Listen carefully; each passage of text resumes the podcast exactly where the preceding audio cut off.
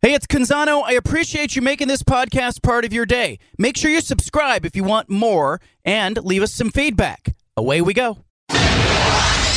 Initialize sequence. Welcome to the Baldcast, a production of John Canzano's Bald Faced Truth.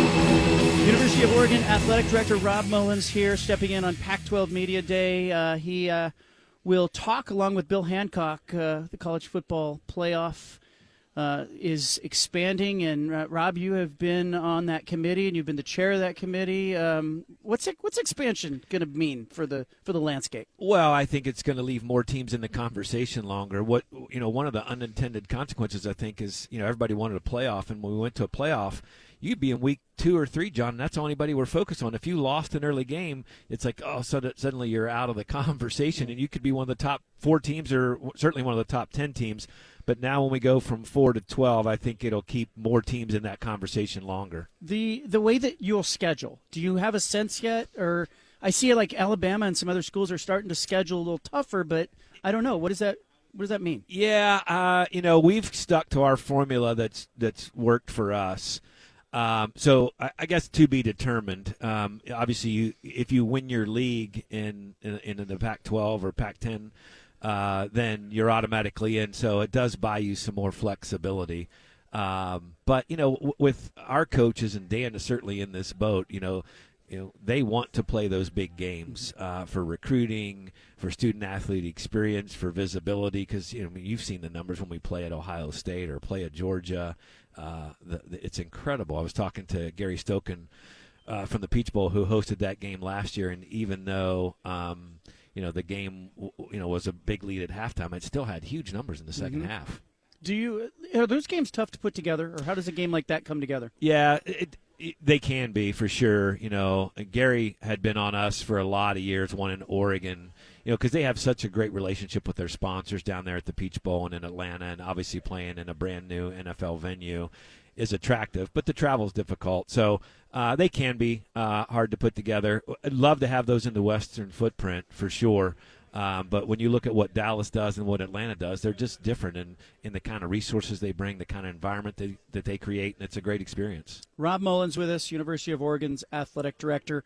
Um, Dan Lanning, uh, year one, he wins 10 games. Some of your fans are up in arms because they've forgotten that 10 wins is a good thing. Um, how do you deal? How do you manage expectations? Sell season tickets.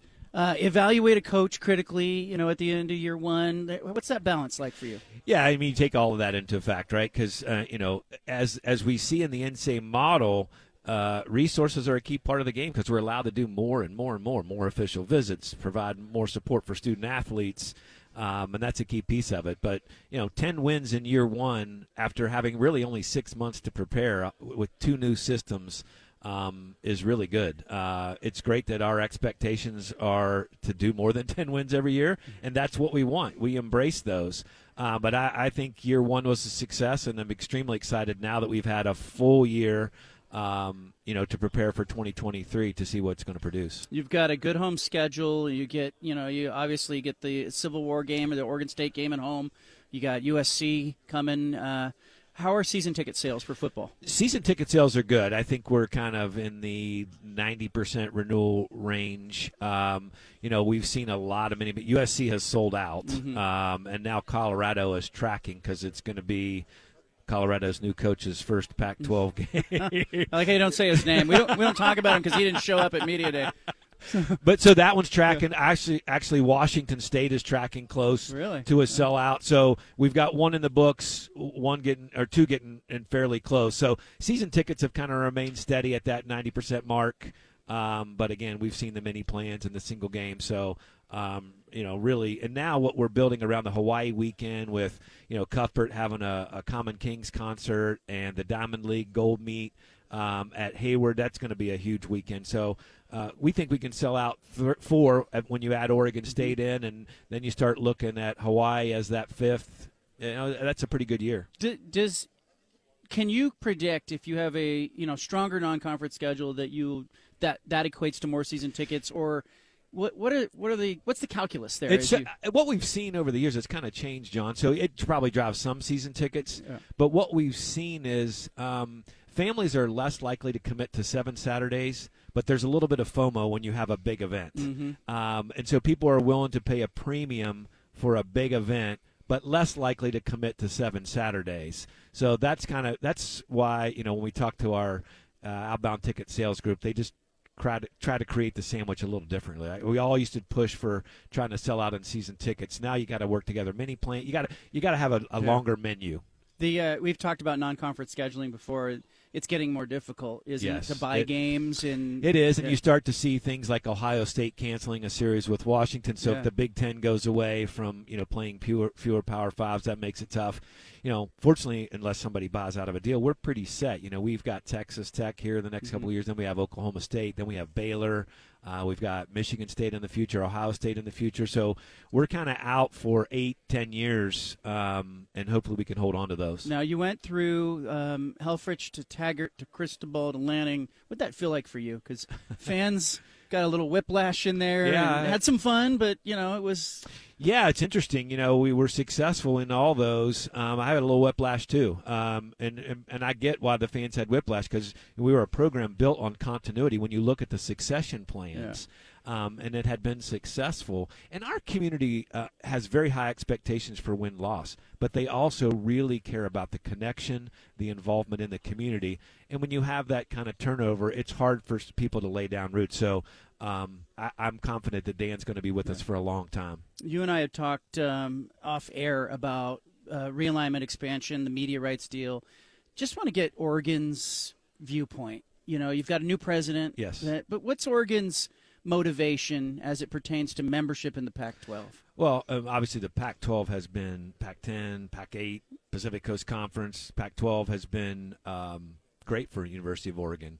Uh, we appreciate the alliances and the partnerships that we have uh, with all the West Coast and mountain schools, and it's extremely important to us. So we've been working really hard uh, to make sure that we can get to a deal that allows us to remain competitive and remain competitive in a changing landscape because we're allowed to do a lot more now and those resources do matter. That media deal does matter, not only from the direct revenue from the media, but the exposure.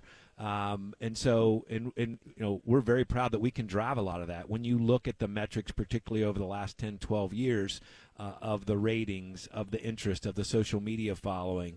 Um, so uh, we, we've been working hard uh, to make sure that we're good partners and doing everything that we can to get that deal across the finish line. I, I keep saying what matters to Oregon is getting access to the playoff.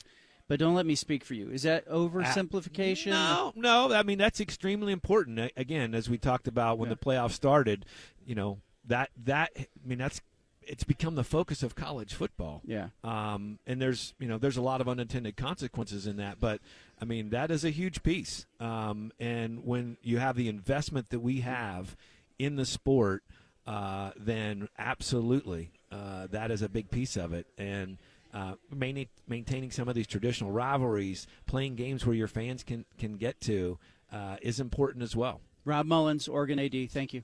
Thank you. Appreciate you being here. Oh, you got you got the uh, mini golf down. Yeah, mini golf. I got it, and uh, we got some foosball over there. Whatever you need. All right. Thanks, Rob. Thanks, Sean. Oregon quarterback Bo Nix on the show. Uh, Bo, we talked about Chick Fil A. I think it was last was it last year? Feels like a long time ago, Uh, it was like like a year ago, maybe it was a little. A- it was after the season. after the season. Yeah, I lost track of time. I lost I track have of too, now time. that you say it. I don't know. I can't remember. Um, how are you doing? I'm doing well. How are you? I'm well. I'm well. I'm. Uh, I, I've been doing a lot of interviews. You've been doing a lot of interviews. This interview is not going to be like the other interviews because I can't do it anymore. Okay. I can't just talk about you know what are you doing in 12 formation or whatever. We're gonna let's talk about um, this summer Mm-hmm. getaway time. Did you get away? Did you go with family, your yeah, wife? A little bit. We went to uh, we went to Hawaii. Me and Izzy um, got away a little bit. Uh, we're on the West Coast, so we thought Yeah. it would be best best time to go out there in case we um, went back East Coast. It's a long flight from the East Coast, so yeah. we went ahead and went while we were out here and had a blast. Where'd you go? Uh, we went to Maui. Okay. and it was great. It was uh, one of the more fun vacations I've been on. Um, the place was great, vacation spot, Yeah. ideal. Did you uh, when you go on a vacation like that? Do you want? Do you have to go ziplining and go to the luau, or do you just like to sit? I like to sit, but while I'm there, I might as well do a little bit of it. I Yeah. can't just sit the whole time. Yeah. I get sunburned. get bored. right? So, uh, so yeah, we did the whole uh, the excursions. Uh, we did plenty of sitting. Don't get me Yeah. wrong. Um, but at the end of the day, we did a little bit of what Hawaii had to offer. We interrupt this broadcast with a special announcement from the Bald Hey, sorry to interrupt the podcast, but if you want to listen to more of the Bald Faced Truth Radio Show, including more of this segment that you're listening to, make sure you subscribe on SoundCloud and iTunes to the Bald Faced Truth Radio Show. Thanks for listening.